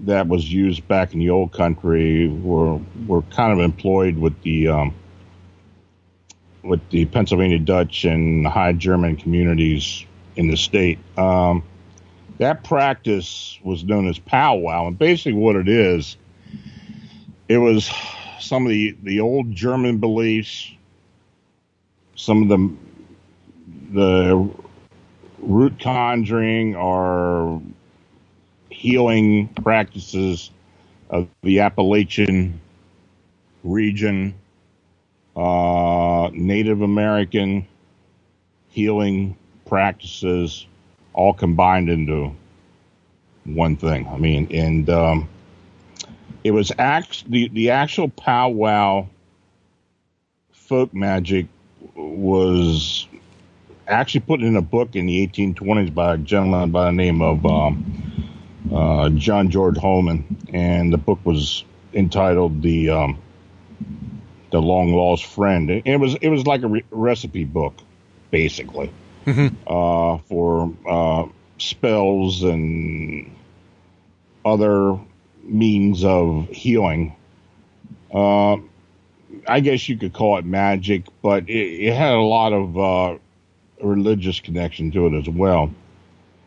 The um, Yeah, it was syncretized with uh, Christian religion, and apparently uh, the, the thing I was reading was called "Powwowing: A Persistent American Esoteric Tradition" by David W. Kriebel, right, I think, and that, that that's the the only background I have besides what we're talking about here, and the it uh, syncretizes things from the Bible, from the Catholic religion, from apparently Egyptian and occult uh, Western occultism into a um, sort of a folk religion that's very regional, I guess, to the to the Northeast, or at least even the, just the Pennsylvania area. Well, it, it, it actually extends down into the Appalachians Oh, okay. as far south into Kentucky and Tennessee and North Carolina. I um, you know, it it, it is kind of a collaboration with a lot of different type of folk healing. Uh, but there's um, you know, there, there are other beliefs mixed in with it. The lesser seals of Solomon, the sixth and seventh books of Moses, this and that. It, it, it's just a it's just a lot of different things that are involved with. And actually, when it got you know when the when the practice got to the new world the Pennsylvania, it was it was changed in all different ways. And actually, it's you know it's it's the practice is illegal in Pennsylvania. To be quite honest with you, What? Really? Why? yeah, it is. Back in uh, back in the 1930s, there was a case called the Hex Murders that um, that involved a powwow practitioner who was murdered by three gentlemen who thought he had put a curse on the one. Oh, I see. And this was in New York, south of York, Pennsylvania. Uh, the gentleman who died was named Nelson Rehmeyer. And if you, th- there was a book written about it that was titled simply Hex. and, um, it was a, it was a fairly well-known trial in New York City back in the 18, I mean, the 1930s. The practice itself came to the, the highlight and people started to really find out about it. And for whatever reason, it was, it was kind of considered to be the occult and witchcraft and that involved. And for whatever reason, the state of Pennsylvania made it illegal, though it, it's still practiced. Yeah, well, of course. But w- w- what does the uh, what? The, it's not really a religion. It's kind of a folk tradition with It's a folk tradition. yeah, with bits it- of religion in it. One, how did you hear about it? Two, what is your personal relationship with it? And three, what is it used for? I mean, what is the you know? No, is, is it just healing. healing? All Okay. kinds of yeah, all kinds of different ailments and such. I heard about it because I had a family member that practiced it, ah, and I was male or female? female, and I was able to witness some of the uh, some of the uh, sessions that were conducted. I was never really taught any of it, but I kind of picked up on a few things. And as I got older, I looked into more and more, and uh, you know, some of the things I had seen, I recognized, and, and I started studying it more. Talked to a few people that act actually still practice it. Uh, there are very few now that do it, but there are there are some older individuals that still practice it. I talked to somebody recent. Oh, it was a friend of mine that grew up, and this is Louisiana, so it was it was not really a voodoo practice, but it was another practice similar to powwowing. It was a you know it was endemic to the area. He's, he said that he had been injured or burned, I think, in uh, as, as a child, and his father said, uh, you know, after they dressed the wound and all that, he said, "Come with me," and he dragged him over to this, um, and this these were white people dragged him over to a, um, a section of town where African American, the black people lived. This time in sometime in the fifties, I think, or 60, 60s. And he just said, "Shut up! Don't say anything." And he's he told this guy, you know, he told this guy what had happened, what was going on, what was wrong with the, with his with his son. And he said the guy just came over and put his hands on him and and said some kind of silent prayer. Then his father handed him some money and they left. And he said within mm-hmm. about a, a week, whatever was wrong with him, he was almost healed. It was kind of strange. And he tried to ask his father about it, and he said, "We don't talk about it." And you know, it works. He didn't even say that. He just said, "Shut up about it and don't mention it again." Well, that's somewhat similar to what powwow is. Um, there, there are a lot of variation, especially down in, in Louisiana and um, down in the Caribbean. Of course, you know you've got voodoo and Obeah and uh, Santeria and a few other things. And th- those Creole religions, a lot of them employ the the powwow tradition along with Western African folk magic. And um, you know, I've I've actually run into a few cases where there there has been some um, Creole religion spells or curses involved with it. Uh, it's something I wasn't really familiar with, but it's I had to learn a little bit about it, and um, it's pretty odd. It's it, it is really strange. I mean, some people may think that you know voodoo is just a lot of superstition, but I've seen some odd things in my time, and uh, it's uh, Such as it's what? more than just superstition. Oh, I mean manifestations for the most part, healing, Mhm. people being healed. Um, Well, there's more to it. and ju- yeah, it's more to it than just being folklore. Right. Well, well, uh, regale us with one of the stories. It, something that just made you say, "Wait, there is something to this." That did, just didn't make any normal, um, whatever you want to call it, uh, uh, normal societal, uh, what people would consider uh, uh, sense. Just something that kind of really made you turn around and say, "There must be something to this." Well, I, I, I, I don't know if I even really want to get into it, but uh, I. Uh, if you don't, we can it- move on. But Yeah, yeah, let's just put it this way. I believe those people who benefit from it have got a deep faith in it. And I think that it has a lot to do with achieving what they want.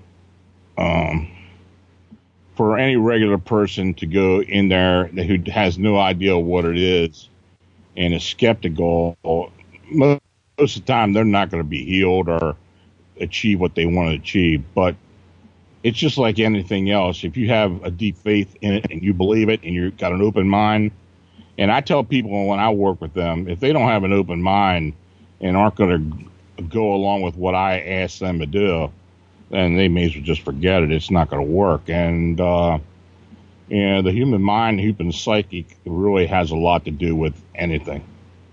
Mhm. It's just leave it at that. You know, that's, uh, you know, that, that works as much as anything. You've got to believe what you're getting into.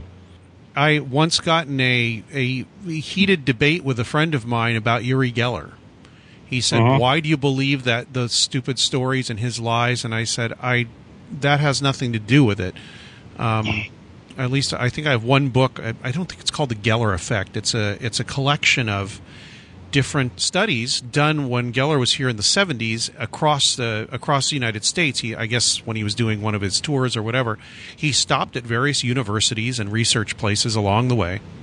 Either during that tour or on separate times, he um, subje- he was subjected to a bunch of different tests in Right. cli- clinical settings, and some of them they said we don't, you know, there's nothing really going on here, or it was inconclusive. We don't know if we had enough protocols, or three, something extremely strange went on here that we can't explain.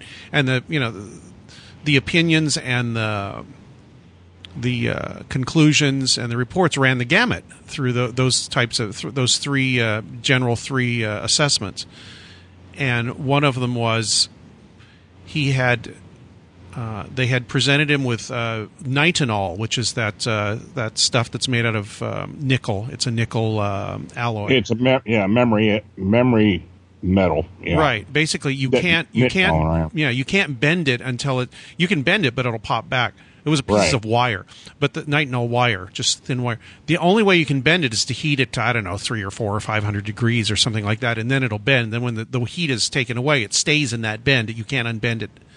They presented him with uh, glass tubes sealed with the nitinol inside and uh, wire, and uh, they said, "Go ahead and you know see if you can bend these." So he did. He proceeded to bend three or four or five of them, and they they you know with somebody there watching him. He didn't you know what's he going to do? Break it, then bend it and put it back inside the glass tube, um, or have different glass tubes that he got from somewhere with the wire in it.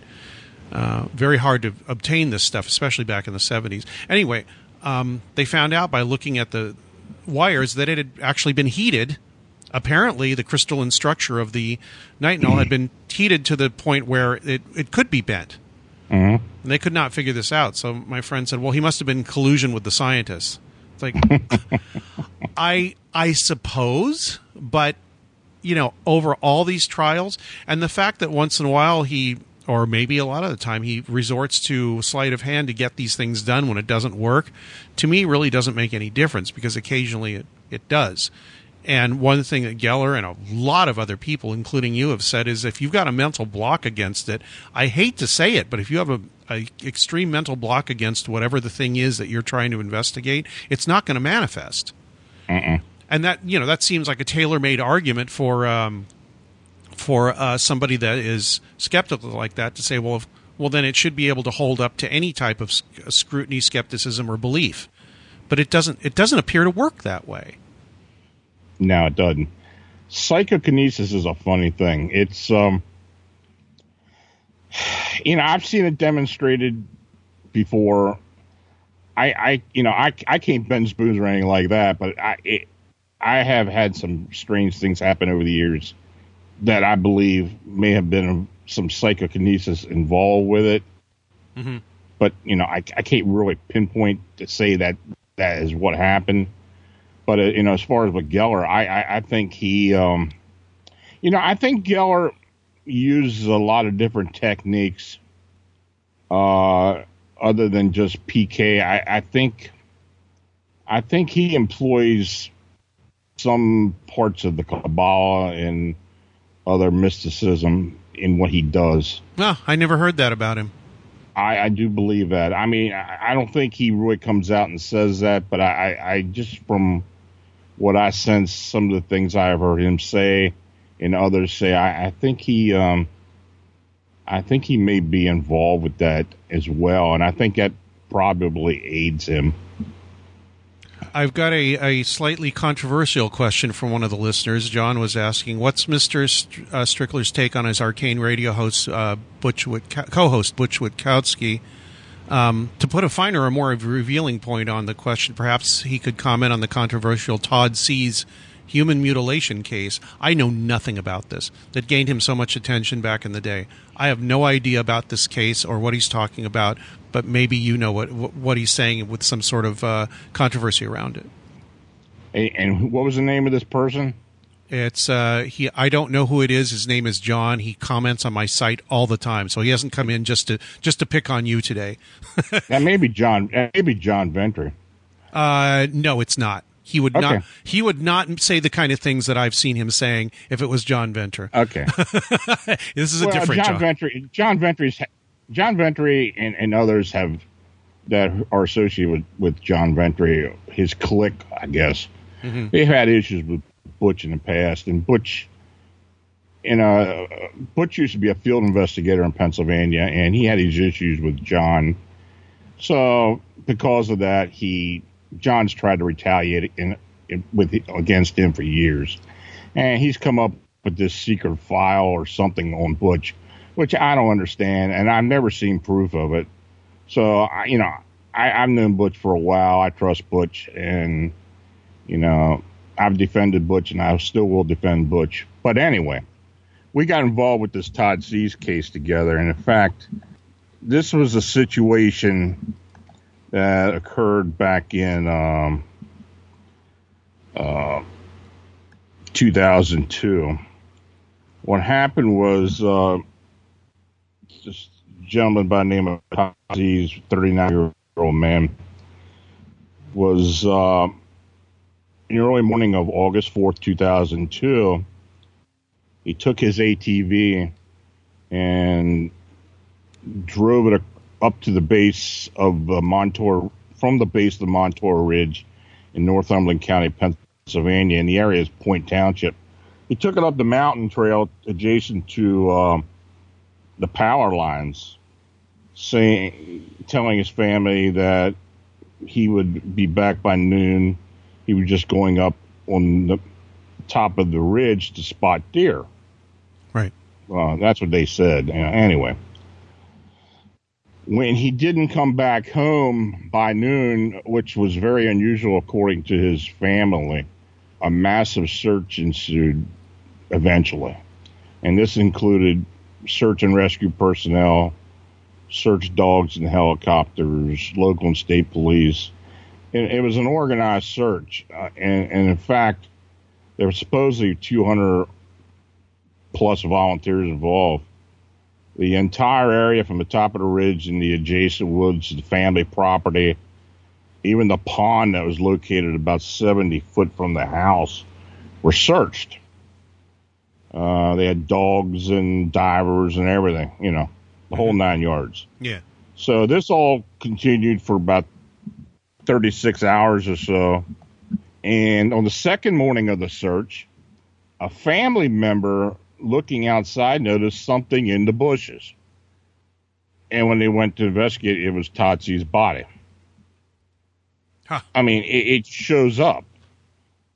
To make a long story short, this this whole incident, when the uh, uh, when the body was found, and everybody that was searching at the time was taken to a local firehouse and basically put in the firehouse. The doors were closed, and they were told by certain individuals in suits that this would to forget what they saw, not to speak about it, this and that, you know.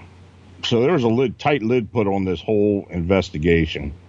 Well, anyway, when the body was found, the coroner came. They they released the body to the coroner it was an autopsy was done. There were some there were some problems with uh, information on this uh, where the body was for about 17 hours after it was picked up if, between the time it was picked up and between the autopsy where it gone. Uh, the autopsy report which concluded a fatal cocaine toxicity which was a which was a crock because I mean the um, it, it, was just ridiculous how much cocaine was in this that was said to have been found. I mean, it was enough to kill an elephant. And this guy didn't just walk down the ridge where all these people were looking at him and, and die right there at the pond. So anyway, the um, Butch was able to get the full autopsy report. It took a long time to get it, about a year and a half ago, we got the full report. I mean, with everything. Mm-hmm. And some of the strange things about it were there was no blood in the body. They couldn't get a blood sample. The only way they got a blood sample was from the leg. Huh. Uh, there was no cocaine found in in the nasal passages or in the throat or anything, which was unusual. But they right. still determined he died of a cocaine toxicity. Uh, there was a lot of other weird things. The condition of the body was pretty bad, even though it was in the summer. It was only 36 hours. It was, you know, the body just didn't look right. Uh, and the fact that it showed up just like it was dropped from something or put there without anybody noticing was also very strange. Well, anyway, the um, a little bit later, uh, there had been there were some reports of UFO activity at the same time uh, reported to uh, NUFORC, and uh, there were two separate reports made. One uh, that was west of the location by two fishermen who had seen a large disc-like UFO hovering above the power line at the top of the ridge, and who said that they saw some- something being beamed up that looked like a man in his underwear to the craft, and there was another another witness, a farmer south of the location, who noticed the same craft at hovering above the power line top of the ridge. So we had two separate reports of, of um, activity. We still are getting reports of large craft since that time on that on or near that ridge. So at this point, and look, the information has has been coming in very scant. I mean, it, it just here and there. It's interesting. We had we we couldn't find a a birth certificate or any type of information on Todd Sees. Everything was sealed. Hmm. I tried, Butch tried, you know, for years to get and, and nothing. We did a radio show one night and disclosed what we had discovered, what had turned up, uh, what we thought. The next day on Ancestry.com, his birth certificate shows up. Some of the uh, a ticket to where he was stopped by police for uh, speeding, and then since that time, stuff has been coming out a little bit here, a little bit there. Right. Now, as far as making a final report on what happened, uh, we just don't have enough to do that. But we can speculate. And Butch and I will both tell you we're more than 50% positive that this was an abduction with uh, no- with a death at the end of it. with a death. Yeah. Yeah, that I mean, with with the evidence we've gotten so far, which we haven't disclosed all of, but what we've gotten so far, and every once in a while we get people asking us to come forward and and tell more. Well, I, there's only so much we can tell, and at this point, plus we've got, we've got more investigations to do, and we're employing people here and there, and uh, when we you know, we did make the, I did make the statement for Butch and I about us being more than 50% positive that this was an, an actual UFO abduction. I can't go beyond that because we just don't have the information to make any more a different type of uh, theory right now. Right. So that, that that's ongoing and probably be for a while. Are, is Yeah, there? it's Um, gonna, you know, it's going to be going on a long time, I'm afraid. do you have anything on your site with you know what you can reveal that's uh, happened up to now? Yeah, if you go to the uh, if you go to phantomsandmonsters.com, on the right hand side where it says reader information, it has Todd Sees investigation ongoing, and you just click on that link, and it's actually got the radio show up there and things Butch and I had found and uh, information we can report at this time. Okay, excellent. I've got one other thing I wanted to ask you, and it, it you know we don't have to stop right at you know the hour. It's just not that way.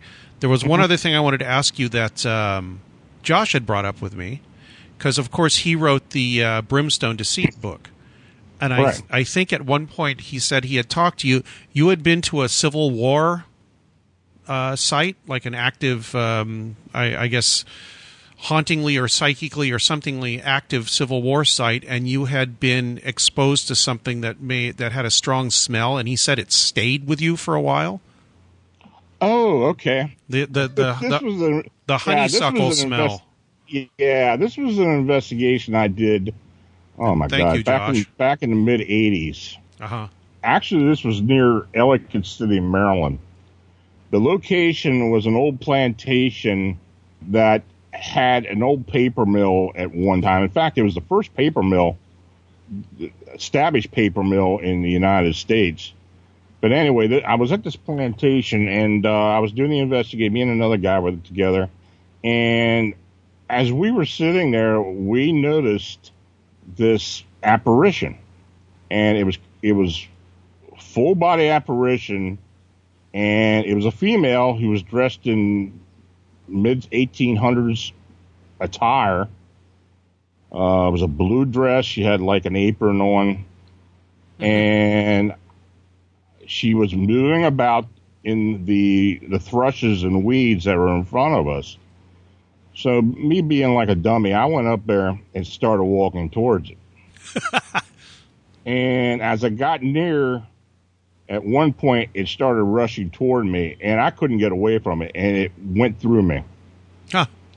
And I smelled because of that. I smelled like honeysuckles.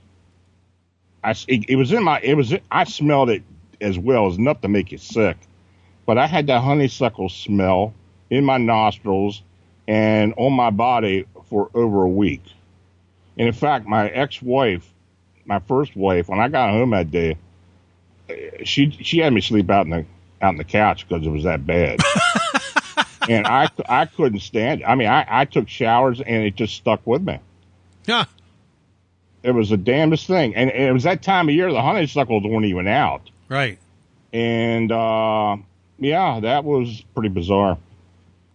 Josh said he found a few different cases where that had happened, where it, also in actually in Native American lore, where somebody had encountered some entity and they smelled so bad they were kind of ostracized from the group or the tribe or the clan or whatever you want to call it uh, Yeah. for the rest of their lives. Yeah.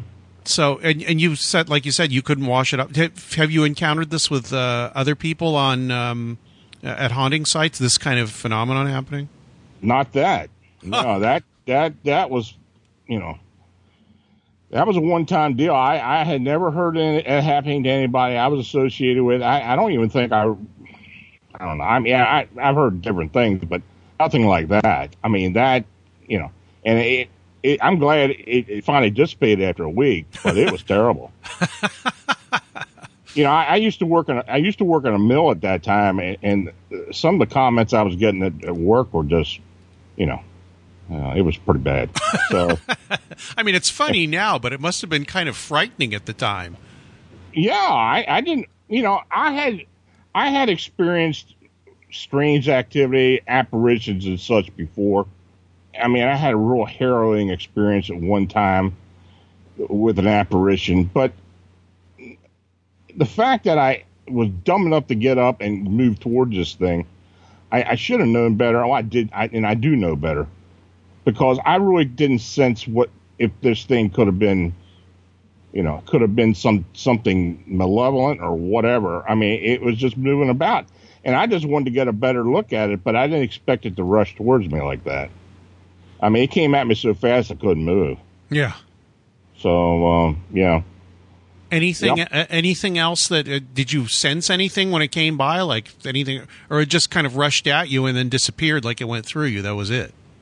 Well, I I, I kind of knew who the apparition was.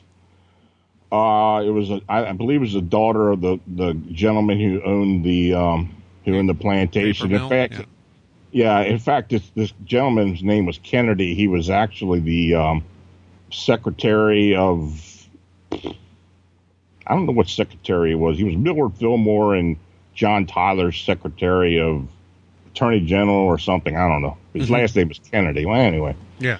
he actually had a lot of well-known people as friends. Uh, Washington Irving used to come there a lot. Uh-huh. Uh, so anyway, he was well known, and his daughter had had actually lived there her entire life. So I, I believe that was her. You know, because I knew the history of the place. So you know, I I had heard people talk about the location, seeing apparitions, and you know, seeing a lot of weird things. It was right off a dirt road that was there. Well, not a dirt road, but it was a back road. And um, that's the reason I was there. But I didn't expect that. Yeah. Would nobody would expect that? No. Yeah. What a, for very strange story. I'm glad that I, I, I will say thanks, Josh, for giving me a little bit of background here on uh, Lon. Could you reiterate your sites and books and all that? Because uh, when people do interviews, part of the reason, not out of the goodness of their hearts, is to get people interested in their work. So could you uh, go go ahead and give us all that nice information? Well- and we'll put we'll put that at the end here. Yeah, the website the website is uh, phantomsandmonsters.com.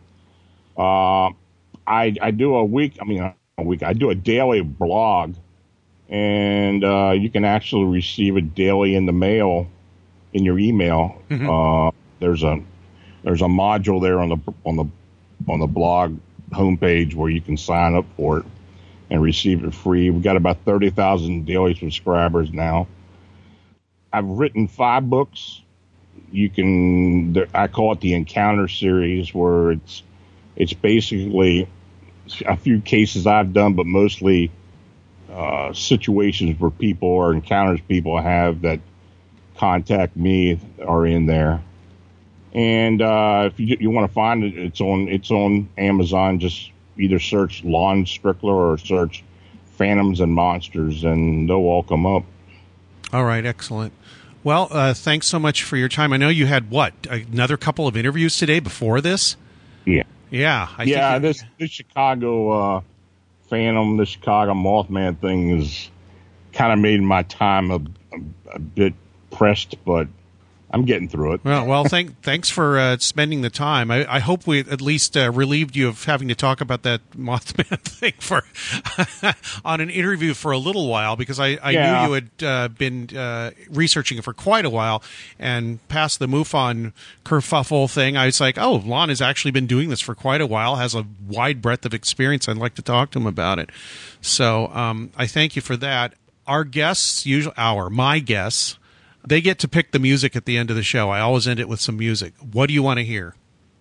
Oh, put on some Led Zeppelin, Excellent. Which one? Kashmir. Okay. I grew I, I grew up with Led Zeppelin, so yeah. Yeah, me I- too. I, s- I still listen to them. Thanks again so much, Lon, and uh, please keep in touch, and I'll talk to you um, soon. I hope. Okay. All right. Take care now. You too. Here we Thanks. go.